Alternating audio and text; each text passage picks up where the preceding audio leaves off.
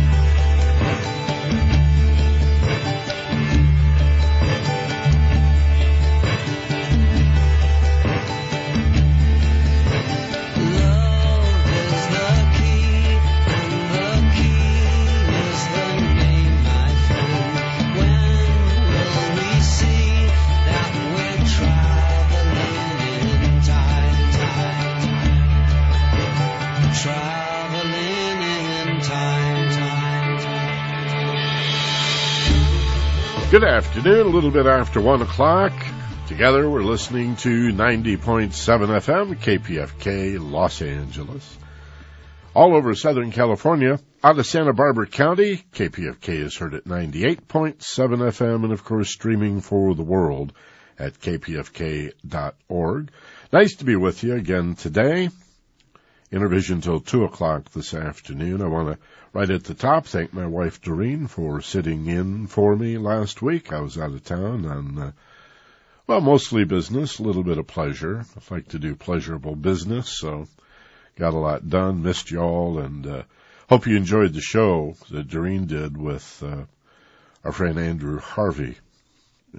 prolific author and mystic, and he's going to return in November. I plan to have Andrew on uh, myself in November. So we look forward to that. But if you missed the show last week, it's on the KPFK archives. Again, kpfk.org. It'll be archived. And those of you who are receiving our free podcast, well, um, we'll put that out there for you as well. And if you're not getting the podcast yet, you really want to do that. Just go to uh, my website or the KPFK website or the easiest way is the iTunes Music Store. Type in my name and you'll be able to subscribe to it.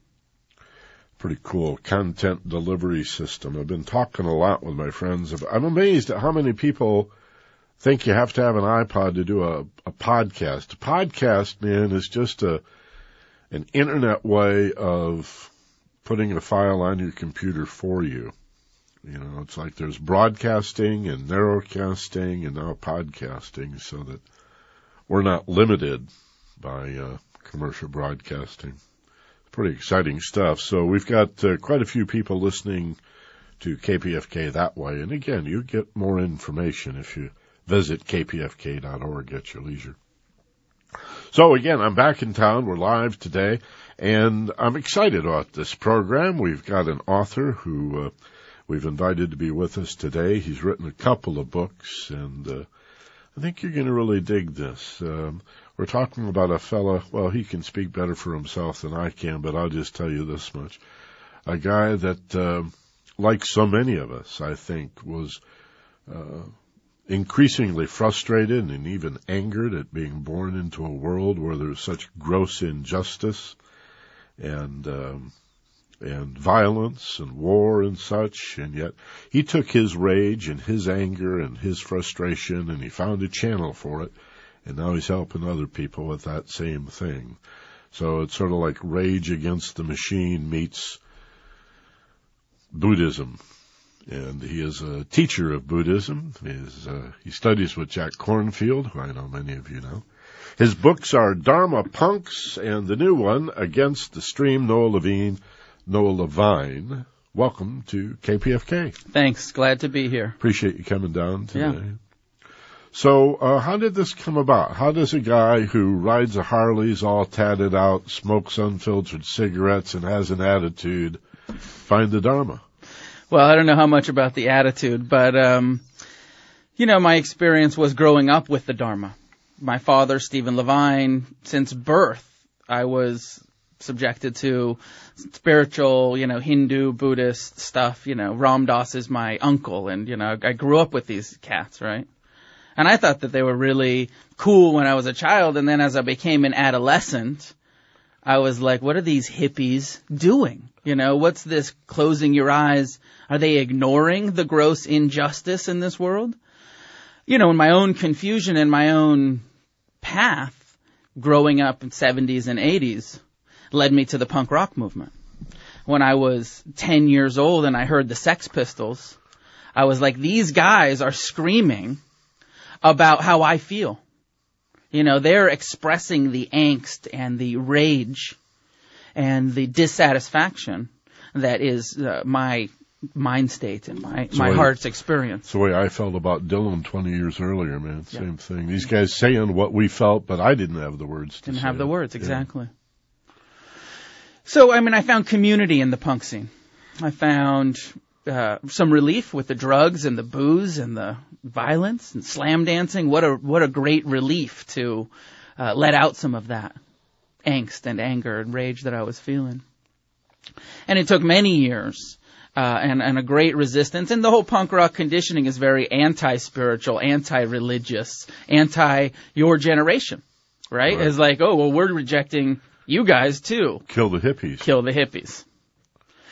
So, you know, a decade lost in that world of trying to channel my rebellion in this punk rock driven, uh, revolutionary spirit. And, you know, the short of it is what happened for me is that I ended up strung out on drugs, smoking crack, shooting heroin, committing crimes. I started getting locked up when I was 12 years old. By the time I was 17, I had three felony counts because I was not a revolutionary. I was a drug addict. You know, I had lost my dreams of anarchy in, uh, you know, a full-time pursuit of oblivion in this nihilistic, this world is so unjust and so much of my own personal pain that just, you know, full time, how can I get numb and stay numb? Until, of course, what happened for me was that it stopped working. What we call uh, a bottom. Yeah, you hit bottom. Hit bottom. Bottomed out, incarcerated. You know, I'd been suicidal most of my life. You know, my one of my earliest memories is of wanting to kill myself. Hmm. You know, and I, I I think that part of that is my father, hospice. I'm visiting dying patients with him. I'm given this Eastern view as a child of reincarnation. And that death isn't the enemy, and that death is just a transition into another realm. And so in my child mind, I said, well, I don't like this realm. I don't like this world.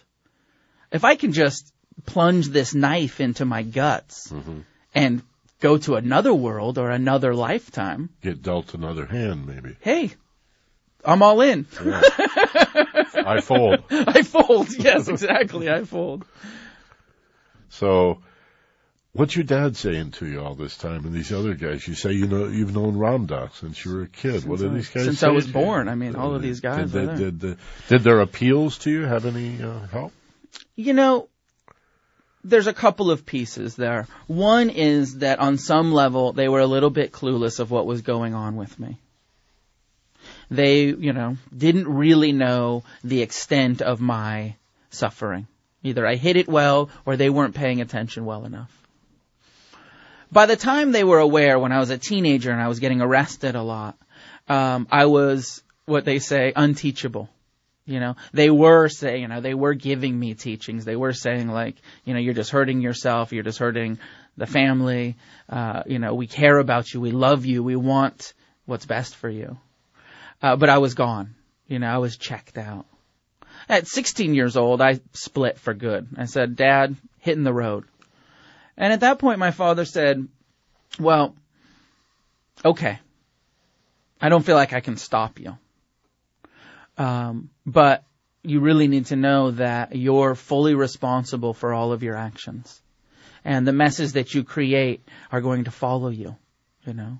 And giving me this karma teaching. I was going to say, did you believe in karma as well as? I didn't get it, of course. Okay. You know, I was just young, angry. I said, okay, cool, bye. Years later, after a turnaround, I started, I felt resentful at my father. I was like, I was 16, I was strung out, you let me leave? Why'd you let me leave? Oh, I see. You know, send me to rehab, do something. Mhm. And he said, you know, I thought about it. He said, I thought maybe, maybe send you to rehab or something like that. He's like, but I knew that if I didn't let you leave with love, we would lose contact for good and you would leave anyways. Hmm. But if I let you leave with love and this subtle warning, that at least we would be able to stay in contact. So where'd you go? And did you I have, hit the streets. and did you have a, you talked about bottoming out. Did you have a, a complementary experience, an epiphany at some point, or did it just gradually dawn on you? Yeah.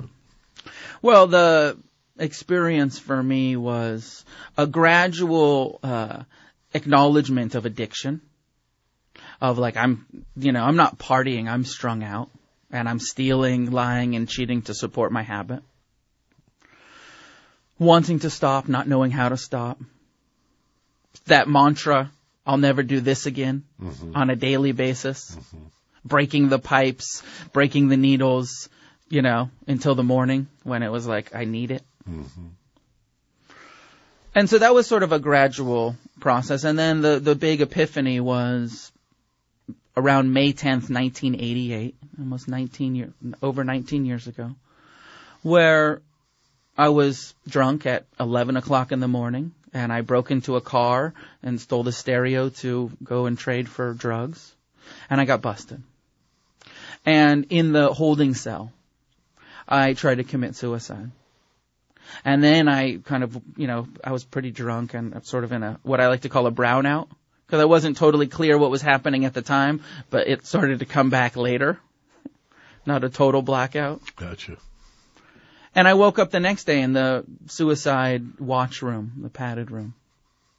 For the first time in my life on that day, I feel like for the first time in my life on that day, um, I had the epiphany, the the moment of clarity, the insight that I was fully responsible for where I was. My whole life I had blamed society, the system, the hippies, the, you know, whoever. Out there placing blame. It's their fault. I'm a product of my environment, a, a casualty of our capitalist society.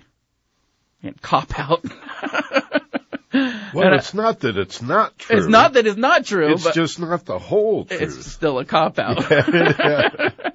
it's just part way there. Now, was this the result of you, like, was this deductive logic that you arrived at this, or was it really an inspiration? No, it was just um, out of the depths of so much suffering, feeling like such a failure. And all of the fear. Last time I was just locked up two months before that, and I had a seven year prison sentence over my head. The judge said if I got a parking ticket. And now I got busted for another felony. So the fear of I'm spending the rest of my life in prison Right. and the pain of I couldn't even kill myself correctly last night. Feeling like I'm a failure at life, I'm a failure at can't, can't even kill yeah. myself. Right. That that pain, it really felt like spontaneous, broke through the denial and the rationalization of my life. What's funny, you know, I don't mean funny like humor, but odd. Um, even Jon Stewart on the Daily Show was talking about Scooter Libby going to prison and how he's going to find the Koran, you know, because that's what happens. The brother goes to prison, he finds the Koran, or they find Jesus, and you discovered Buddhism. Now, was it in jail or was it after that? It was, I mean, in that experience, I mean, two things you know, several things happened. One was there was that, okay, I'm here because of my own actions, not because of everyone else, which brought both a tremendous amount of shame and guilt, and also brought some hope. Because if this is me, then I can maybe do something about it. And the next day or a couple days later, my father, Stephen Levine, called and said, you know, I'm sorry that you're in this pain and try meditation. You know, when I was complaining about I'm going into prison, I feel so bad about, you know, I'm tortured by my head and my, and I'm detoxing from drugs. And he said, well, in the present moment, you have food, you have shelter, you have clothing. try present time awareness. Try bringing your attention to your breath. And at first I was very skeptical. It's deep in, skepticism deep in me. And I was like, I, I need real help, Dad. How about a lawyer, not your hippie meditation shit? Right. and uh, he's and he shared with me, and I don't know if you knew you know this about him, but he shared with me that he didn't meditate just because it was groovy, but that actually it had in many ways saved his life. That he'd been strung out on drugs. My father did time on Rikers Island in the 60s before I was born. And you didn't know any of that, so, or Not really. You know, maybe, but it never really sunk in that that's what this spiritual practice stuff was about. When he shared that, and I could relate, you know, I love my father, when I could relate a little bit more deeply to that he'd been where I was at that moment. He did, you know, time on Rikers and Wow. and that moment I said, okay, I'll try it. I have exhausted my options. Hmm. my drug, violence, crime, fear-based existence has not worked. tried all, tried everything. I else. tried it all. Yeah. I'll try meditation. Even I'll stoop so low Yeah. as to try out dad's passive, contemplative practice. and this is a strict Zen type. Uh, we're talking about a meditation, not where we use mantrams or visualization, but a mindful awareness, letting go of the thought, or at least watching the thought from a detached place. The original instruction that I was offered, which is also the Buddha's first offering to most people for meditation, is breath awareness. Ah, watching the breath Yeah. at the Bring your of the nose. attention to your breath, which allows us to let go of thinking about the future, thinking about the past. And as I took that and I was in my cell and I started meditating, it was such a revelation to me, Michael, that it was amazing. For the first time, I realized I could choose what I paid attention to. You have choices. My whole life, I just paid attention and, and did whatever my mind said and felt and addicted to thinking and feeling and reacting. With that simple meditation instruction, it was clear to me right from the beginning, however hard it was, I couldn't stay with the breath, but that I could choose to redirect out of the fear of the future, the regret of the past, away from the resentments and the rage to the simple sensation of breath Right here, right now. right here, right now. It only gave me a half a second of relief, but that was much better than no relief at all. It's a toehold. it's a toehold. You know, I heard Alan Watts, uh, uh, uh, an Alan Watts tape recently, and sometimes I think I've heard all of them, and then a new one pops up because they've been played on this station for, you know, since the the early '50s or mid '50s when this station went on the air, and uh, Alan was saying that perhaps the reason that in the Hindu and, and Buddhist and Taoist and you know, yoga traditions of being in the moment, being present, and doing a breath watching meditation, that of all things that we could have watched, the reason the breath was chosen, he surmises, or perhaps was taught, was that, I mean, it could have been many other things that the teachers suggested we focus our attention on, but breath is a response that is at once both voluntary and involuntary. Mm-hmm. Mm-hmm. And this was something I hadn't thought of. I know breath watching really centers you and wonderful relaxation exercise starts to quiet the mind. It is a practice. Mm-hmm. It's a preliminary practice. It'll get you going though. Yeah. It'll get you going. Yeah. And pretty soon the mind says, all right, I'm going to go to from 10 thoughts to 6 thoughts at a time and then I'm going to get down to that dialogue and we'll just argue for a while and pretty, but it really works. But I hadn't really thought of the idea that here is choice in a pinpoint. Mm-hmm. You can allow yourself to be breathed, mm-hmm. or you could consciously breathe. Mm-hmm. And that's a perpetual choice that you have. Yes, And then it goes, it ripples out from there. for sure. And I mean, I mean, it's a larger conversation too about the different traditions, even though it's a a, a common teaching amongst traditions. Many traditions, you know, teach yogic traditions often teach to control the breath. What Buddhist does that mean? What do you mean by to control it to intentional, like you said, you know, it's volitional or non-volitional. You can either let the bo- body breathe itself, or you can, you know, like do the pranayama or the kriya, you know, breathing where you control it. Like uh, Tonglen, the, the, the clearing breath, Yep. uh, in the good air, Any, out goes the anytime, better. yeah, anytime that you're intentionally making your breath deep or shallow or loud or quiet, I see. not letting the body just breathe its involuntary Do its way. thing. Yeah. And Buddhism, and originally my understanding is is that the Buddha was much more into just the observation, the experience of the body breathing itself without controlling it. And so yes, it's a common practice, but it's used uh, in different ways by different people. Let me reintroduce you. Noah Sure. Levine is my guest, and uh, he's written a couple of books. Uh, the newest one is Against the Stream.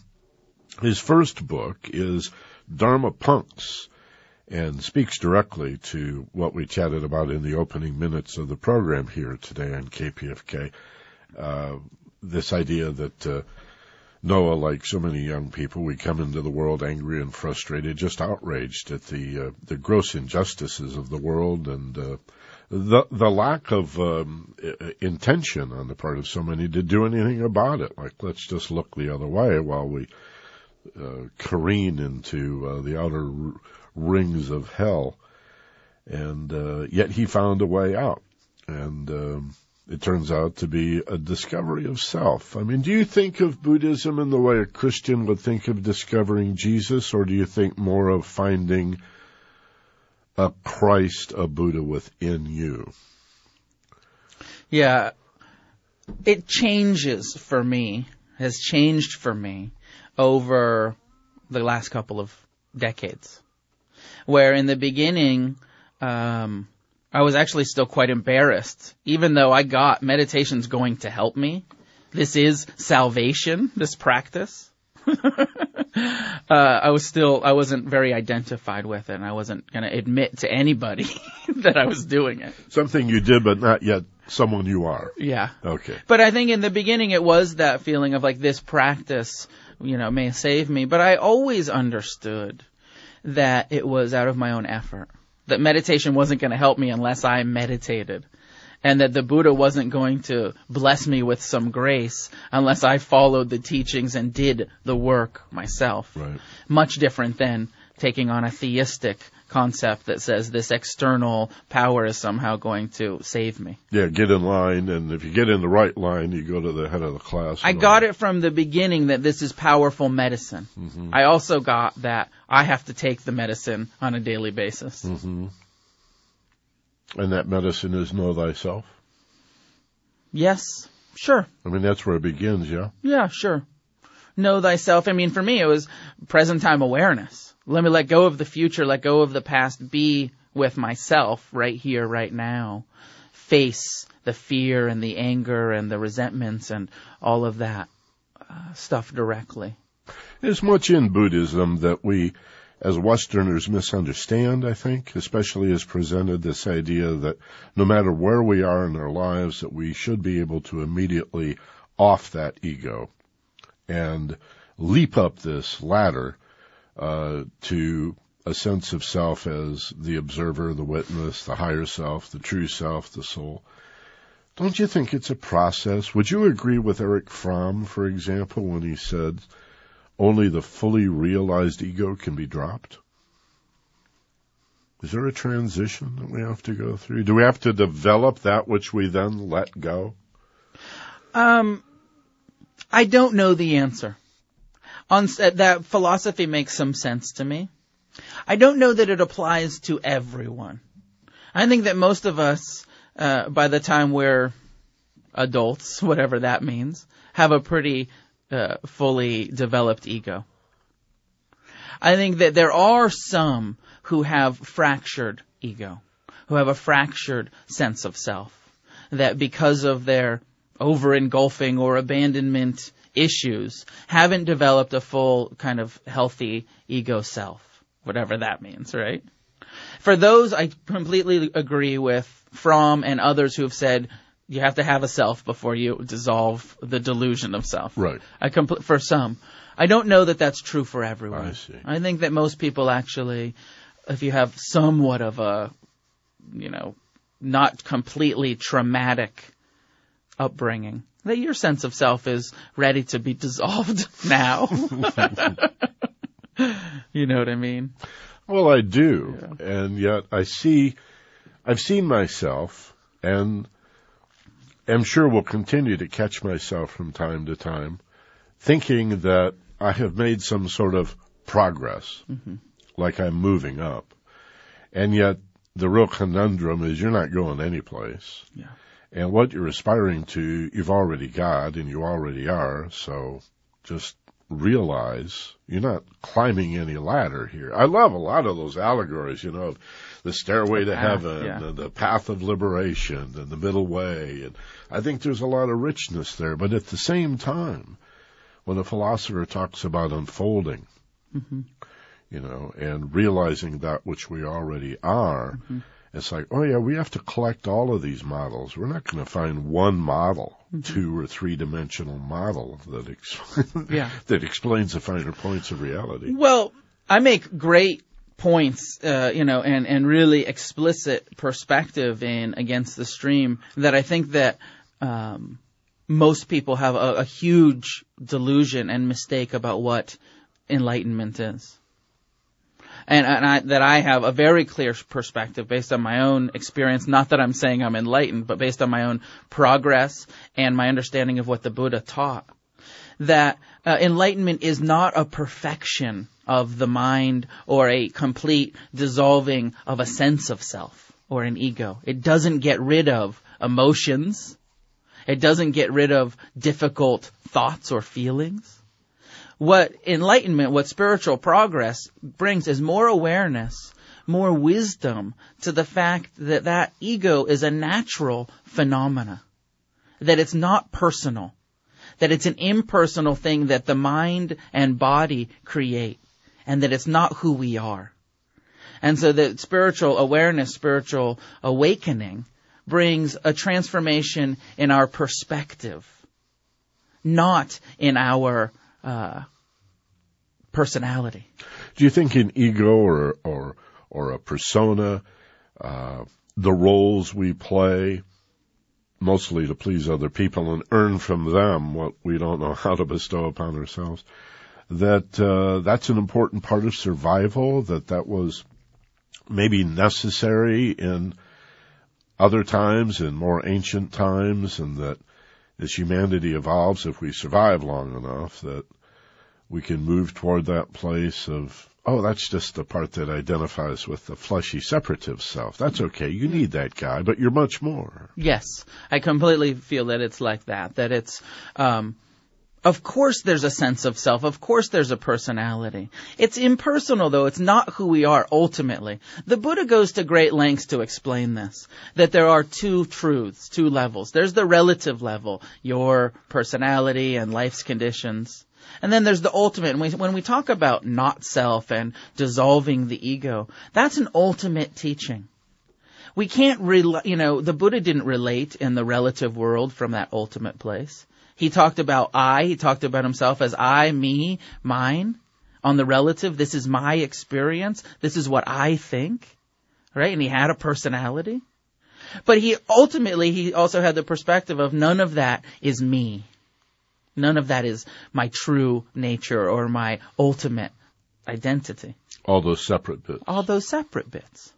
And so it's important, I think, for us to be really relaxed about like, yeah, I've got a personality. It's conditioned psychologically by these life's experiences and by what I'm trying to present and get and all that stuff. But to play with it lightly and be like, yeah, there's a per, like me covered in tattoos and, you know, my whatever, punk rock identification. That's what I identify with. Maybe for you, the, the hippie, you know, uh, cultural revolutionary movement, like you identify as that, but that's not who we are. Right. We know that there's a great, much larger uh, process unfolding here than our cultural, personal identities. Mm-hmm. But it doesn't need, mean we need to throw them away. One of the things that pisses me off a lot about people that get involved in spirituality is when they try to start being Asian. Yeah. When they, you know, these Westerners who think like, oh well, I got to act like Chogyam Trungpa or His Holiness the Dalai Lama or because they're so trying not to be themselves. It's like, be yourself. And don't take yourself so seriously. This is about being kind, being generous, being loving. You know, not about looking like you're something that you're not. Like you're holy. Yeah. Yeah, you get all the right books on your shelf, you hang out at the Bodhi tree. You must be on the spiritual path. And then You got the shawl, you yeah, got the, the beads and and, and uh, uh, but a lot of it is BS because we still have all that hurt and all that loneliness and uh, and the confusion and the fear and we got to get real about that. I think again and again. You know, I did a show here a few weeks ago on loneliness, Mm. And I tried to stay positive Mm-hmm. and and state themes in a positive way. Mm-hmm. And I just felt the strong need to do a show on loneliness, and it was so popular, we did another one the next week and just opened the phones. And man, there is this. Again, I think it's rooted, as you've already suggested, in a spiritual crisis, the ultimate separation anxiety, to be ripped from the bosom of, of, of oneness and find ourselves in these separate bodies mm-hmm. gradually. I mean, birth is probably the, the beginning of the trauma.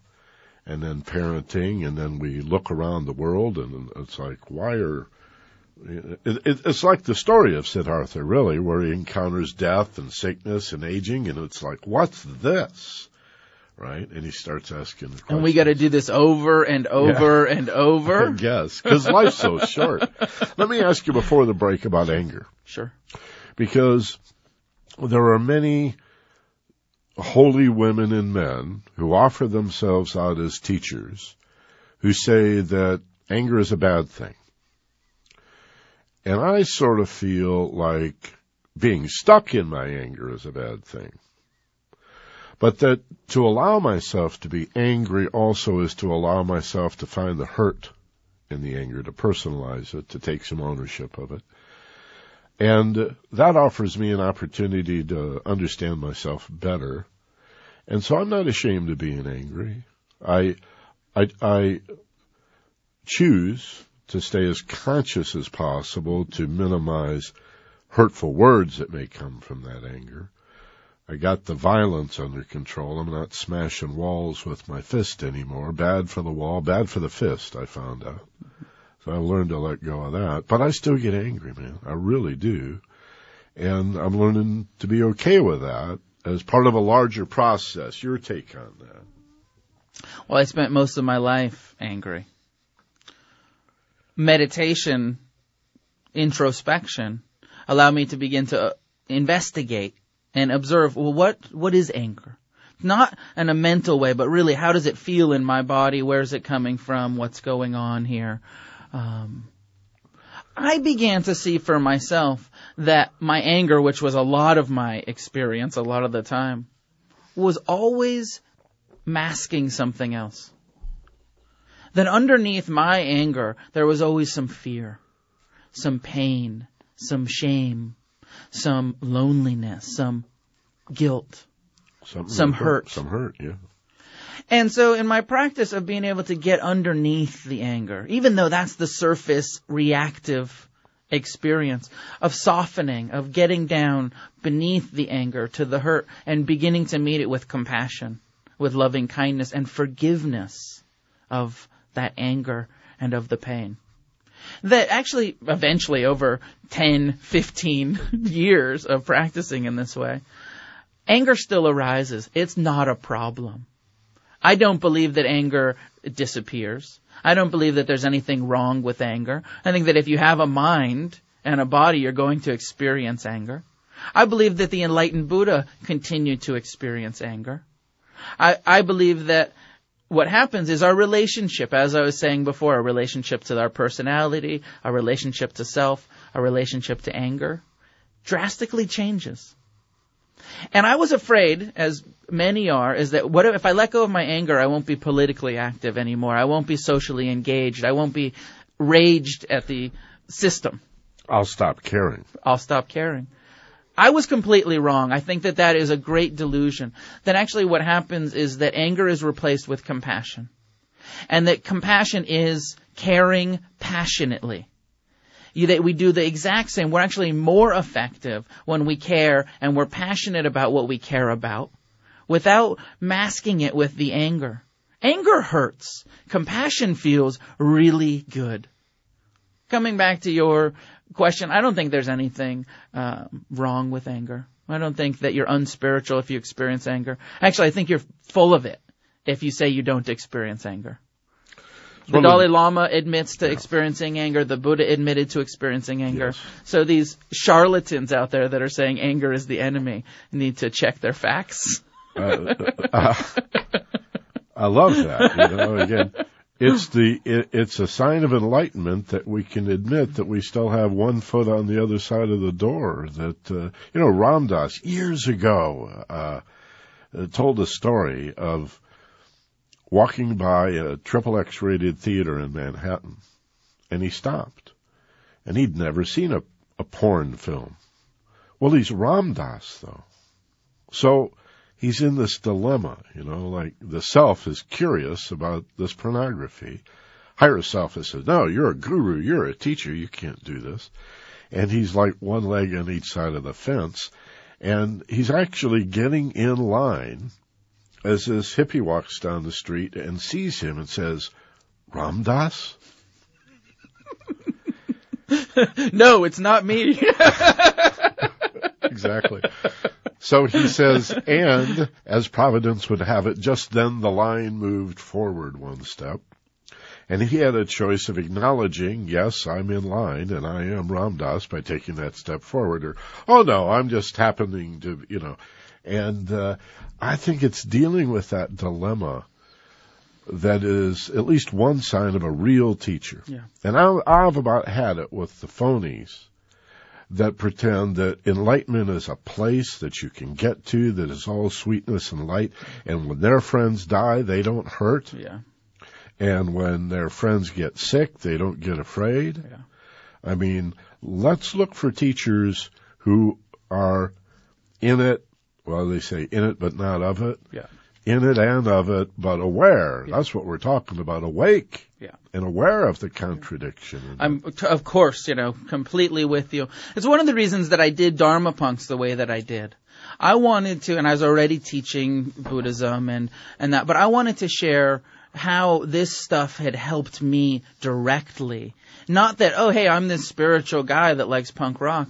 Of like, this stuff transformed my life from drugs and violence and crime to you know, a place of being able to be free from drugs, be free from violence, be free from crime, and to dedicating my life to helping others in a real way. And I'm a, st- you know, and that I still, at one point in the, um, uh, in Dharma Punks, I tell the story about how I'm in India on pilgrimage and I take uh, the Bodhisattva vows, you know, for I won't take enlightenment, you know, with the Dalai Lama, with His Holiness the Dalai Lama, and uh, I won't take enlightenment until all sentient beings are free. Right. 24 hours later, me and my friends are checking into a guest house in um, New Delhi. We took the train from Bodh Gaya to New Delhi, and the the guest house guys won't let us check in because one of our friends has dreadlocks, and he says, you know, he's a, a scoundrel, so he can't stay here at this guest house. It's four o'clock in the morning. I'm pissed off. I'm threatening this guy with a stick. I'm saying, you racist, fascist bastard, you will let us stay here. You know, and I just had to start laughing of like, Right. you know, 24 hours ago I took the compassion Yeah. vows, and here I am threatening this confused Indian Yeah. man. There's a term in theosophy, the dweller on the threshold. yeah. And I think that's it. You know, the door gets open, we get one foot through the door, but no, no, I, I don't know, man, about, you know, going that far. And so we sort of hang there, one leg in each world for a little while. Let's take a short break. My guest is Noah Levine. He is the author of Dharma Punks and most recently Against the Stream. You may know his dad, Stephen Levine, a prolific author and spiritual and metaphysical matters. And uh, Noah's with us live in studio. We'll take your telephone calls if you have questions about his experience as a Dharma punk, if you will. And uh, 818-985-5735, the number to call. Brooks is our producer. You'll talk to her. 985-KPFK in the 818 area code. We'll be right back. KPFK in your radio. 90.7 FM all over Southern California. Out of Santa Barbara County, you can hear KPFK at 98.7 FM and of course streaming for the world at kpfk.org. Noah Levine's my guest and, uh, We've been chatting since the top of the hour. We're going to go till two o'clock. We're talking about dude, um, uh, dudism. Dude. Dudism. It's a whole new philosophy we just invented in the. It's very Californian. It is. Dudism. Yeah.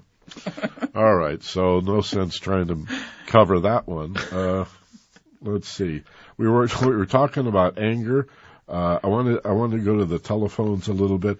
Uh, do you think the uh, breath watching practice is a good way for people to get started? And what about those who say uh, to you, "I just can't seem to get my mind quiet enough to meditate"? Um, breath seems to be good for about 80% of people. What the the beginning instruction that I want people to get is present time awareness. If the breath is a good thing that's happening in the present, you can pay attention to it, good. If there's if that's not, you know, what's the best it's not that accessible, then choose something else. Do hearing, present time hearing. Let go of the future, let go of the past, be here, be here in your experience now. Do body sensations. Sit still, pay attention to your ass on the cushion. You don't have to pay attention to your breath, but pay attention to the present moment. Not the thoughts, the feelings, the sensations. We think of eternity as this whole huge collection of time, this giant hunk of time, when in fact it's an instant that doesn't end. Is, is, how would you, how do you describe it? Yeah, impermanence, you know, constantly changing, moment to moment, unfolding. But it's the timeline that gets us in trouble. In fact, doesn't time have a rhythm? Doesn't it have an in breath and an out breath? Doesn't it go? Well, ultimately, really, there's no such thing as time, right? It's a man-made, uh, you know, there's this kind of, there's the cycles of day and stuff, but there's no, it's always now. But- and, and then it's going to be later. The- now it's now, and then it's going to be later. Yeah. It was then, and Yet the Dalai Lama wears a Rolex. of course, like it's a, um, it's an agreed upon convenience. Convention. It's a g- agreed upon convention. It's a distance between events and space. So Yeah. if you have space, you have to have time, and vice versa. Perhaps I don't. I don't get into it. You know, like the Buddha wouldn't get into these kind of debates very much. Yeah. He would say, you know, this isn't creating your suffering. Time's not the problem. Your attachment is the problem. So all I teach is freedom from attachment, compassion towards pain. You know, the Buddha over and over, he was very practical, very, very much a pragmatist. When people would start asking him about time and space and creation and self and God and all this stuff, he would just say, like, I don't teach philosophy. I teach practical experience that will free you from suffering. And so, I mean, I think it's a very interesting conversation, but I don't think about it too much. So when people say Buddhism is not a religion, it's a philosophy, you'd say it's not even that. It's a practice. It's a practice. And enlightenment is not a destination. Uh, yes, actually, I believe it is. But tell, explain that. To Well, if enlightenment means freedom from misidentification, with taking it all personal, attachment to pleasure and aversion to pain, yes, that is our goal. That is the destination. It doesn't change your personality. It doesn't change your, uh, you know, much of anything other than your perspective. You no longer suffer about stuff. So I do feel that it is good to have the intention. I mean, it's the second factor of uh, the Eightfold Path in Buddhism. First, he says, understand the way it is here. Then make sure that you have the right intention, and that your intention is towards enlightenment. Not, you know, some otherworldly thing, but that you're pointed in the right direction, that you're pointed in the direction of more compassion and less aversion. And that includes compassion and forgiveness for self, doesn't it? For sure. Well, I more, than includes. It I'd say that if it doesn't come from the inside out, it's not genuine. Because we're so hard on ourselves, we're so critical, and uh, if we would but look at our intention and say, "Yeah, I messed that up, but my intention was good," I mean, uh, or if we hear a parent's voice saying, "Eh, Benner, you really are a moron," or Michael, you know, you're a dope, or whatever. uh, the bullies from childhood or, or those echoes that we have in our heads. That's really us accepting that stuff. Yeah. And if we would look at intention, I think intention is a synonym for will. Yeah.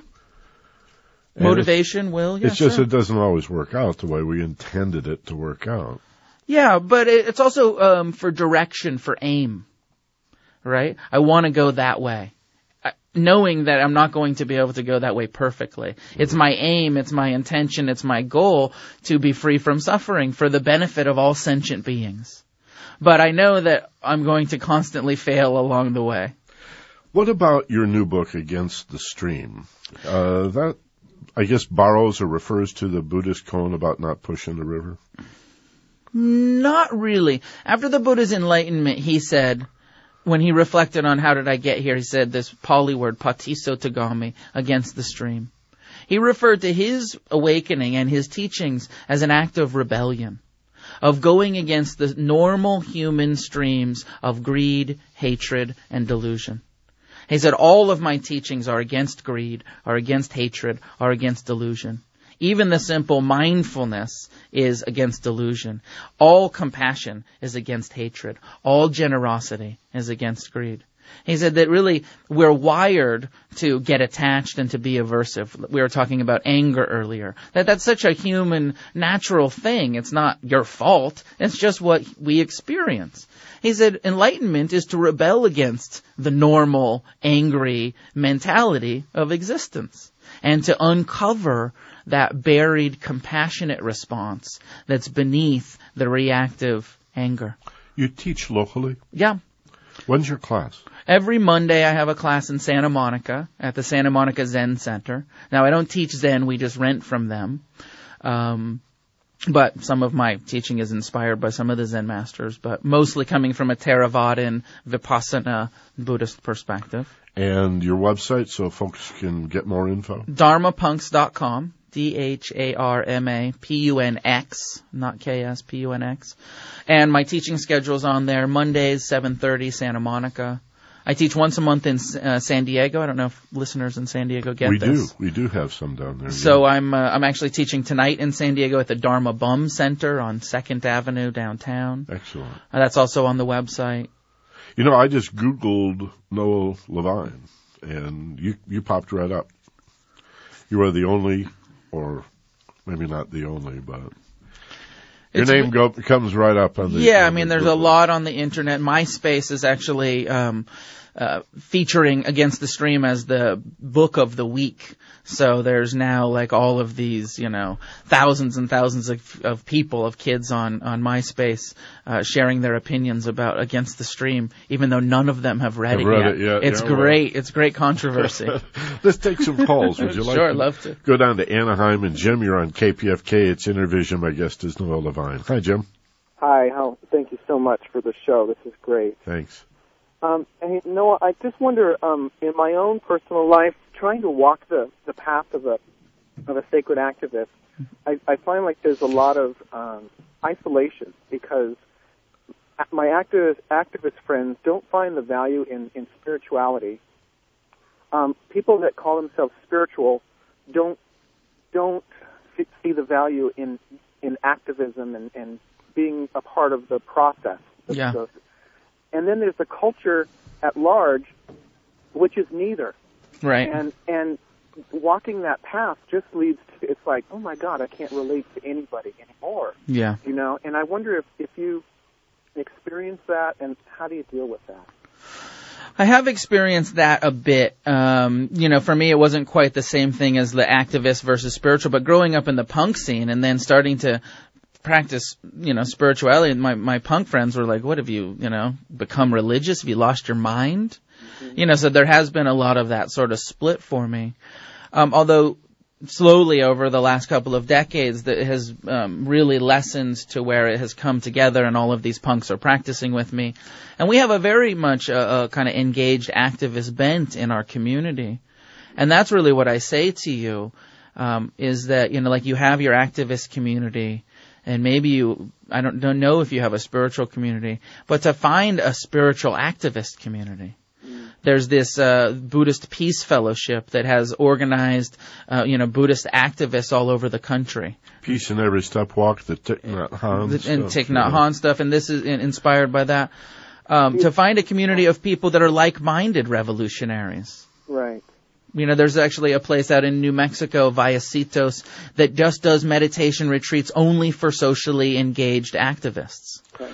And so there's been quite a movement of bringing these things together, of getting activists involved in, in positive practices, and um, you know, getting these fake spiritual people off of their, you know, asses and out into the world to practice what they preach.